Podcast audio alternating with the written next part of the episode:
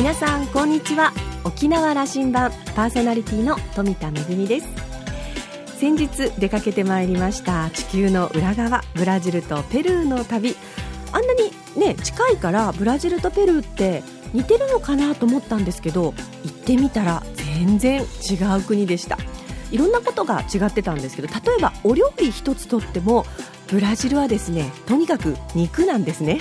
肉肉肉。それも巨大な肉。それをさらに 巨大なあの大きなですねお豆のボールと一緒に食べるというようなお料理が多かったです。一方でペルーの方は魚介類をお酢と一緒にあえたセビーチェという料理だったりそれから沖縄にもありますよね。チキンの丸焼きにんにくがたっぷり効いてて美味しかったです。でも両国の旅を通して一番印象的だったのは最後に食べた沖縄そばでした。飛び上がるほど美味しいというわけではなく普通に美味しい安心できる美味しい沖縄そばの味でした。地球の裏側で食べる沖縄そばマーサイビータン。さあ沖縄羅針盤今日も5時までお届けいたします。どうぞお付き合いください。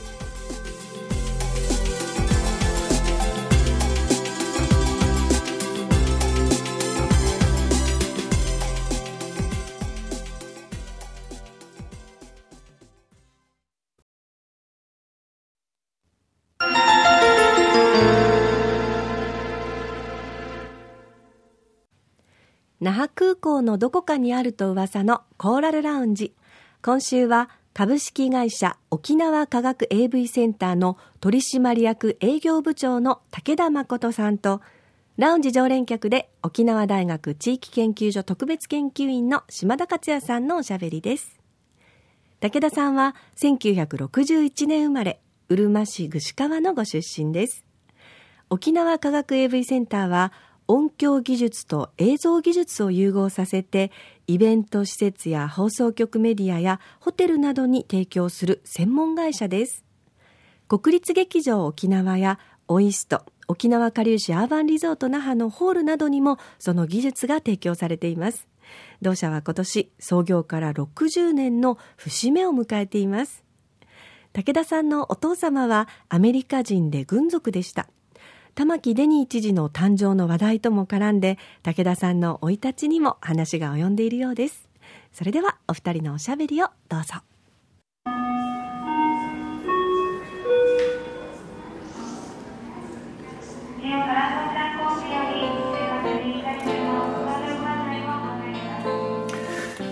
コーラルラウンジに武田誠さんに来てもらいました。まあ僕は3年ぐらい前から来てもらおうとは思っていたんですけどもね。さすがに47年前からのドゥシゴアをコーラルラウンジに呼ぶというのはこれまた逆に緊張ししましてね。はい。本当ね。どうですか？島田克也に呼ばれた気分は。いつもラジオ聞いてくれてるんでしょ？えー聞いております。はい。で、えーまあ、えー中学校からのドシゴアの島田克也がすごいなというふうにいつもラジオを聞かさせてもらっております。あなたとはね中学2年か3年だったな。3年の時ね小座十字路のあの角にね慶節学園という塾がありましてね。懐かしいですね。そこは下はゲームセンターだったんだけども上に上がるって5階に上がるとあれエレベーターもなくてね。階段で上がっていくしかなかった階段で上がりましたね。慶節学園で、えー中学3年生の受験生だった時に一緒に勉強してた。はい勉強してましたね。あの頃は勉学心まああんまりこうもうあのもっといい大学に行こうとお互い思ってたね。ああそれはあったかもしれない。確かにね。東京行くぞうん。俺は東京行こうとか熊本行こうとかさ、うん。なんかそんな感じで考えてましたね、今振り返り大したことなくなったね。はい。本当ね。まあまあ真面目に勉強してましたね。あのーでそれから時が流れて40年経ってはい。あなたはすごいよ。科学 AV センターではい。57にもなってるけども、はい。今のうんテクノロジー技術をはい。先端的に動かしている、はい。SE として動かしてる。いや。僕はいつもあの口だけ。世の中はこうなるとかああなるとかこの技術はこういうものだと言ってるけども、あなた実際それを動かして世の中に導入していってる。現場に出てますね大好きでしょ。大好きですね。はい。新しいものが。もう新しいもの好きですね。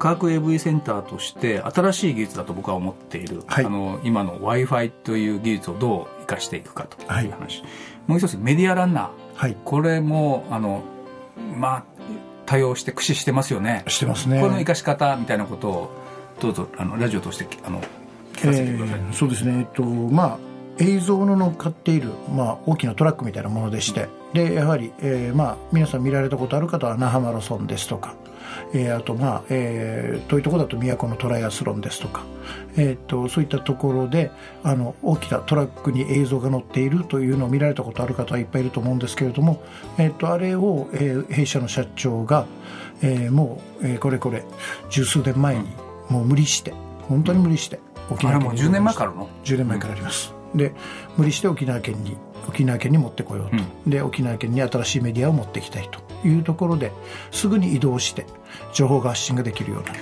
そうかやっと当たり前になってき当たり前になってきたけども、はい。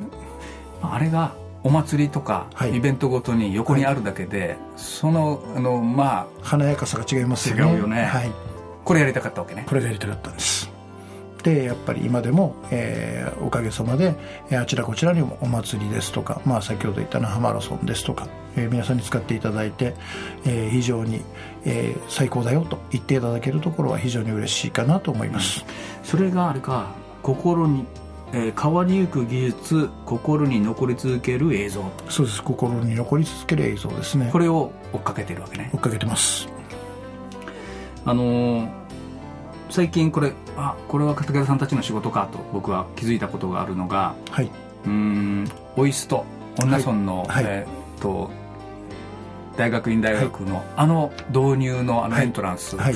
あの技術面白いんだけどもはい。そうなんでしょ？そうです。はい。手がけた？はい。そのその苦労話を。えーっとですね実はあれクリアランスが非常に、えーまあ、あのトンネルのん。あの中に、えーあれだけの映像を収めようとした場合にですね、えー映像を収める幅というのがもうえー20センチですとか、それぐらいの中に全部収めてくれと言われたもんですから非常にクリアランスが大変でうんこれ行ったことある人しか分かんないな。あそうですね。見ていただかないと。まあ皆さん見れるのでうん。見ていただいた方がいいかなと思うんですけれども、要はこんな狭いところの空間にあれだけの映像を収めたよなというのはやっぱ見ていただかないと分かんないですね。狭いところという印象はないけどもそのトンネルを抜けてい壁く。壁の裏が実には実は狭いんです。狭いというのはそういう意味ですね。そうですそうです、うん。えー、と裏側が広くないとあれだけの映像は本当は出せない。そうそうそうそこへ、えーもう、えーなんか技術の粋を集めて、で、えー映像を導入させていただいたっていうところは、まあ、やっぱり見ていただかないと分かんないですけどね。その他あの、はい。その沖縄でこれだけのことができるんだよという技術を示したつもりでいるつもりのあのうん空間場所を教えてください、うちのお客様のとこでしたら、んえーすぐまあここの近くなんですけど、カリーシア版リゾートの二来家内という宴会場に、えー360インチの大型 LED モニターを入れさせていただいたと。どんな特徴があるえーっとですね、もちろんホテルでは、えー国内最大級の大型映像が入っていると。で、普通ですと皆さんプロジェクターをお使いになるんですね。でプロジェクターって、えー部屋を暗くした場合に手元の書類が見れないですとかスクールでやってる場合ですと。で、えー、とその時でもあの極端な話大型映像ですと、えーし手元の資料も見えるし、えー大きな映像も見れるというところのまず特徴があったりですとか。あとえーっとですね。それ県内の宴会場、まあ、ホテルではナンバーワン映像としては、と思います、はい。作った人に聞くのもなんだけど、はい。その自信は？あります。ありますあります。もう、えーっとあれは県内で一番じゃないかなと僕は思います。遠山社長喜んでる？ああもう非常にはい。はい。この間もこの間も。本人に聞いてみますよ。あそのぜひどうぞ。はい。あのお宅の前川社長はホームページでこう語ってますよね、はい。新たな生活文化を創造するんだと。はい。その科学 AV センターの技術を。はい。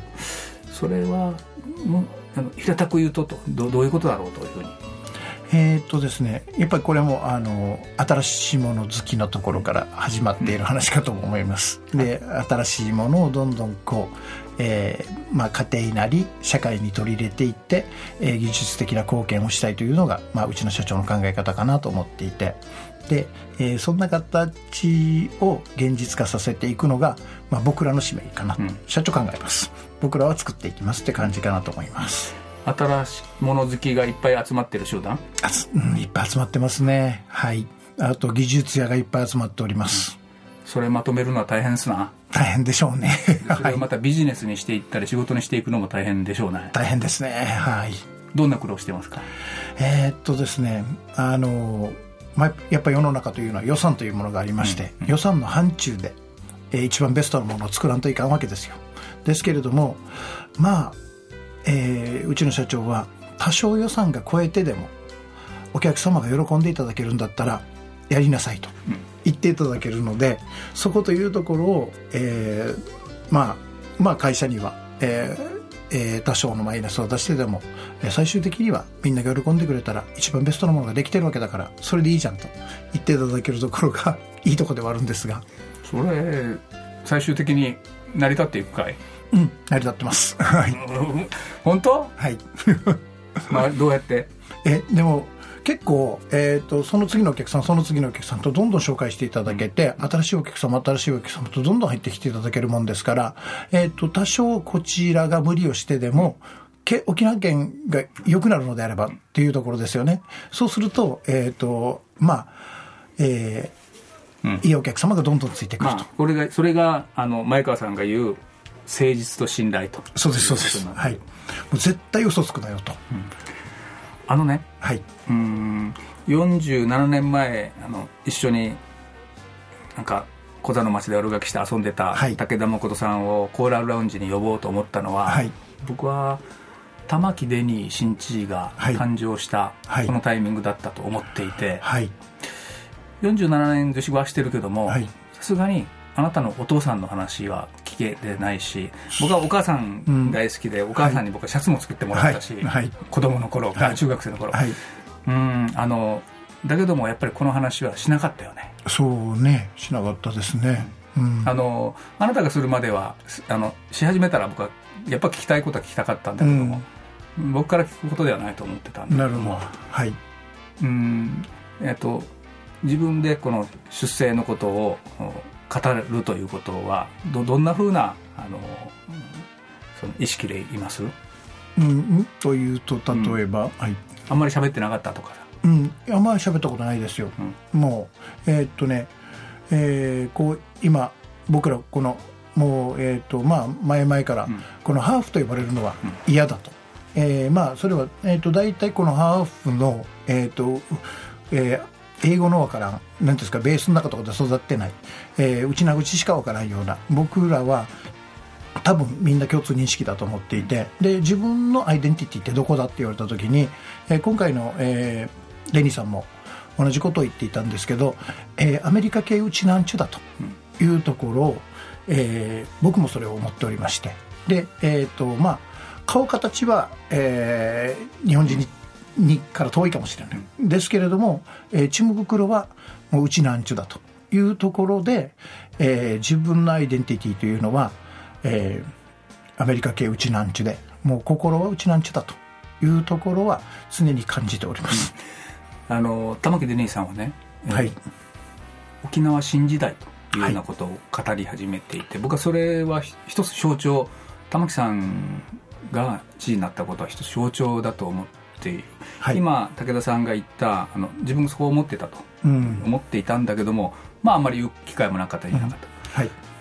ちゃんとなんていうかなちゃんと世の中に向かって言えるようになったんじゃないですか。さあそううん。どどんなきっかけがなきっかけというかこれ大きなきっかけになったんじゃないのという問いだな、うん。知事の誕生は。そうですね。非常に大きなきっかけになったと思います。でえっ、とまあまあ僕はまあまあ高校の先輩でもあり、えー昔から尊敬している、えー兄貴分でもあるんですけれども、えっとその、えーデニさんが、えー沖縄を引っ張っていっていただけるリーダーになったというところは僕にとっても非常に大きな、えー喜びでもありきっかけでもありというところで、えー非常にまあ僕にとっての自信にもなったのかなと。心を解放するということ。あの玉木デニーさんの制作の中に多様性ということをすごくあの打打ち出してこられた、はい。あの沖縄社会により多様性多様性があった社会だと思っていたけども、うんはい。多様性のを本格化しようということを僕はおっしゃってるんだろうと思うんだけども、はい。そんな感じがありますか、うんありますね。やっぱあります。はい。意識が変わると思います。あのあと10年ぐらい思いっきり社会で活躍してみるはずですけどもはいどんなことを実現してみたいですか、とやりたいことまだたくさんあって、うん、えいくつか挙げて飛行機乗ってください。ー、ああはい。えー、まず、えー、まあもちろん僕のやれることですから、えー、沖縄はどこ行ってもいい音してるねと。で沖縄はどこ行っても綺麗な光があるねと。沖縄はどこ行っても大きな映像があるねと。で沖縄ってすごいじゃんっていうふうに、えー皆さんに感じていただける沖縄になるために、えー微力ですけれども努力はさせていただきたいと思っております。一つ質問私から最後。あどうの57歳にして、はい。なぜさ最先端のテクノロジーに触れてあのおそれを一番分かっている。僕は一番あのあなたに聞く方が、はい。えーいろんな技術があの身近に感じれて、はい。こういうことかというのは分かるんですけど、なぜそういうさあの新技術をキープしていられるの？あ。その年になっても。もう僕実は、えー毎朝4時半ぐらいから起きておりまして、で、えー勉強しております。どんな勉強してる？もうですね一番最新の情報をとりあえず取り入れて自分の中で噛み砕いてでこれをどういうふうにうまくお客様に伝えるかということをもう常にそこにアンテナを張り巡らせてで一番いいものを、えーお客様に提供できるのはどうした方がいいのかというところを毎朝コツコツと。じゃあ、ね、インターネットにネットに向かって画面に向かって。もうもう毎毎朝もうあのまずネットを開いて。情報を取ってる。もちろんです、それはそうさせる自分には何ですか？えー僕の今大切にしてるお客様にどう伝えていくかっていうのが僕の使命感だと思っていて。でそれで頑張ってます。使命感がそうさせてる。使命感だと思います。沖縄を面白くしたい。沖縄面白くしたいです沖ね縄すごいなと言わせたい。そうそうそう。誠中学の時から変わってないな。変わってないかもしれません。じゃああの元気で出張飛び回ってください。これからも。はい。今日はありがとうございました、はいありがとうございました最初は武田さんと呼んでたのに、最後は誠と、あのね、学生時代に戻ってましたけれどもね、様々なお話を伺いました。でもあの、ちょっと印象に残ったのは、顔形はアメリカ系だけれども、心はウチナンチというアメリカ系ウチナンチなんだと、あの、玉城デニー知事が誕生したことによって、武田さんの中でも大きく変わったようですね。先ほどお写真を拝見させていただきましたが、ちょっとちょい悪系のいいかぎの おじさまでいらっしゃいますね。えー沖縄を面白くしたい。そして沖縄すごいじゃんと言わせたい。えーまあ毎日朝4時半に起きてコツコツお勉強をされているということなんですが、それもすべてお客様へ、えー情報を伝える、あの、より良き情報を伝えるという使命感のようなものから、え自分を動かしているということなんですが、ますます面白白くなりそうですね。すごくなりそうですね。お話を伺ってるとそう思いました。さて、えー島田さんはですね、お話を終えて、武田さんと島田さん、えー中学時代からの親友ということで、実は高校時代、一緒にやんちゃをしていた仲だそうです。えー特に中部では武田さんやそして玉城デニー知事のような生い立ちの方多いんですが、えー感性が豊かで優秀な方がとても多いように感じていると。武田さんの場合も新しい技術へ挑戦する姿勢や新たな発想にいつも感心させられているというお話でございました。今週のコーラルラウンジは株式会社沖縄科学 AV センターの取締役営業部長武田誠さんとラウンジ常連客で沖縄大学地域研究所特別研究員の島田克也さんのおしゃべりでした。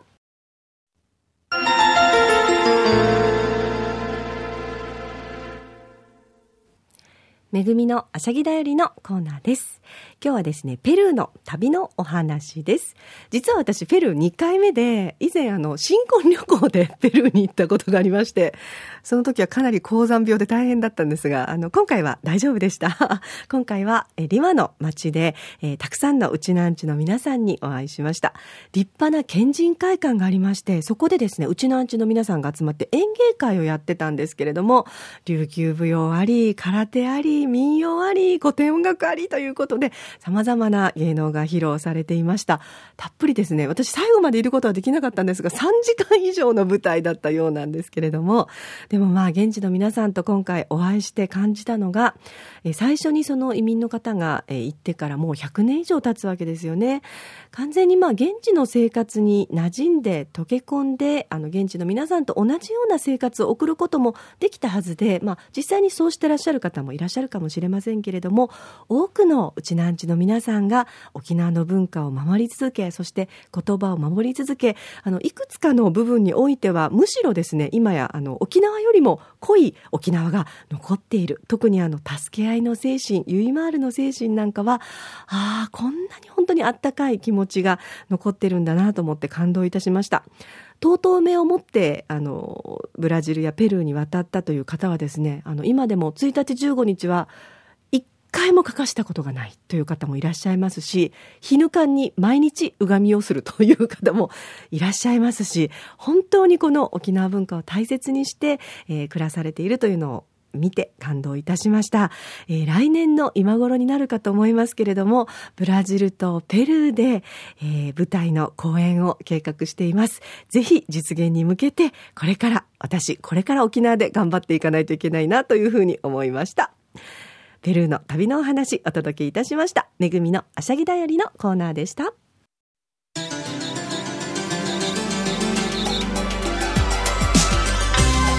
ラジオ沖縄ではラジコでの配信を行っています。スマートフォンやパソコンでリアルタイムでお聞きいただけるほか1週間の振り返り聴取も可能です。さらに沖縄羅針盤の過去の放送音源はポッドキャストでも配信しております。こちらはラジオ沖縄のホームページからアクセスしてお楽しみください。